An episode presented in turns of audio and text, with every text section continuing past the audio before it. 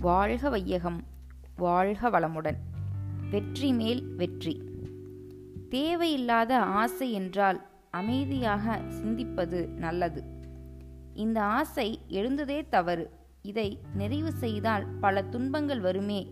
எனவே இந்த ஆசையை நான் விட்டுவிடுவேன் என்று தெளிவாக எண்ணி தவம் இயற்றி சங்கற்பம் மேற்கொள்ள வேண்டும். பின்னொரு கால் இந்த ஆசை மனதில் தோன்றினாலும் முன்பே எடுத்த வைத்திருக்கும் முடிவும் கூடவே வந்து அந்த ஆசையானது காலப்போக்கில் மறையும்.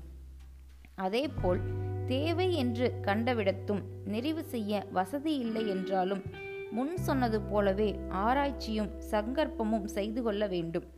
தேவையும் வசந்தியும் ஒருங்கே இருந்தாலும் கூட பின்விளைவு தீங்கு தருவதென்றால் அந்த ஆசையையும் முன் சொன்ன அதே முறையில் சமம் செய்து கொள்ள வேண்டியதுதான். நெறிவும் செய்யாமல் மாற்றவும் செய்யாமல் ஆசைகளை மனதில் சுமந்து கொண்டிருந்தால் மன அமைதி கெடும். உடலில் குன்மம் முதலிய நோய்கள் உண்டாகும்.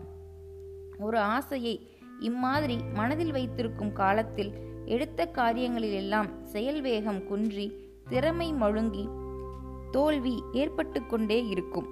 ஆசை திட்டமிடல் செயல் மூன்றும் சரியாக இருந்தால்தான் வெற்றி மேல் வெற்றி வந்து கொண்டே இருக்கும். அருள் தந்தை வேதாத்ரி மகரிஷி.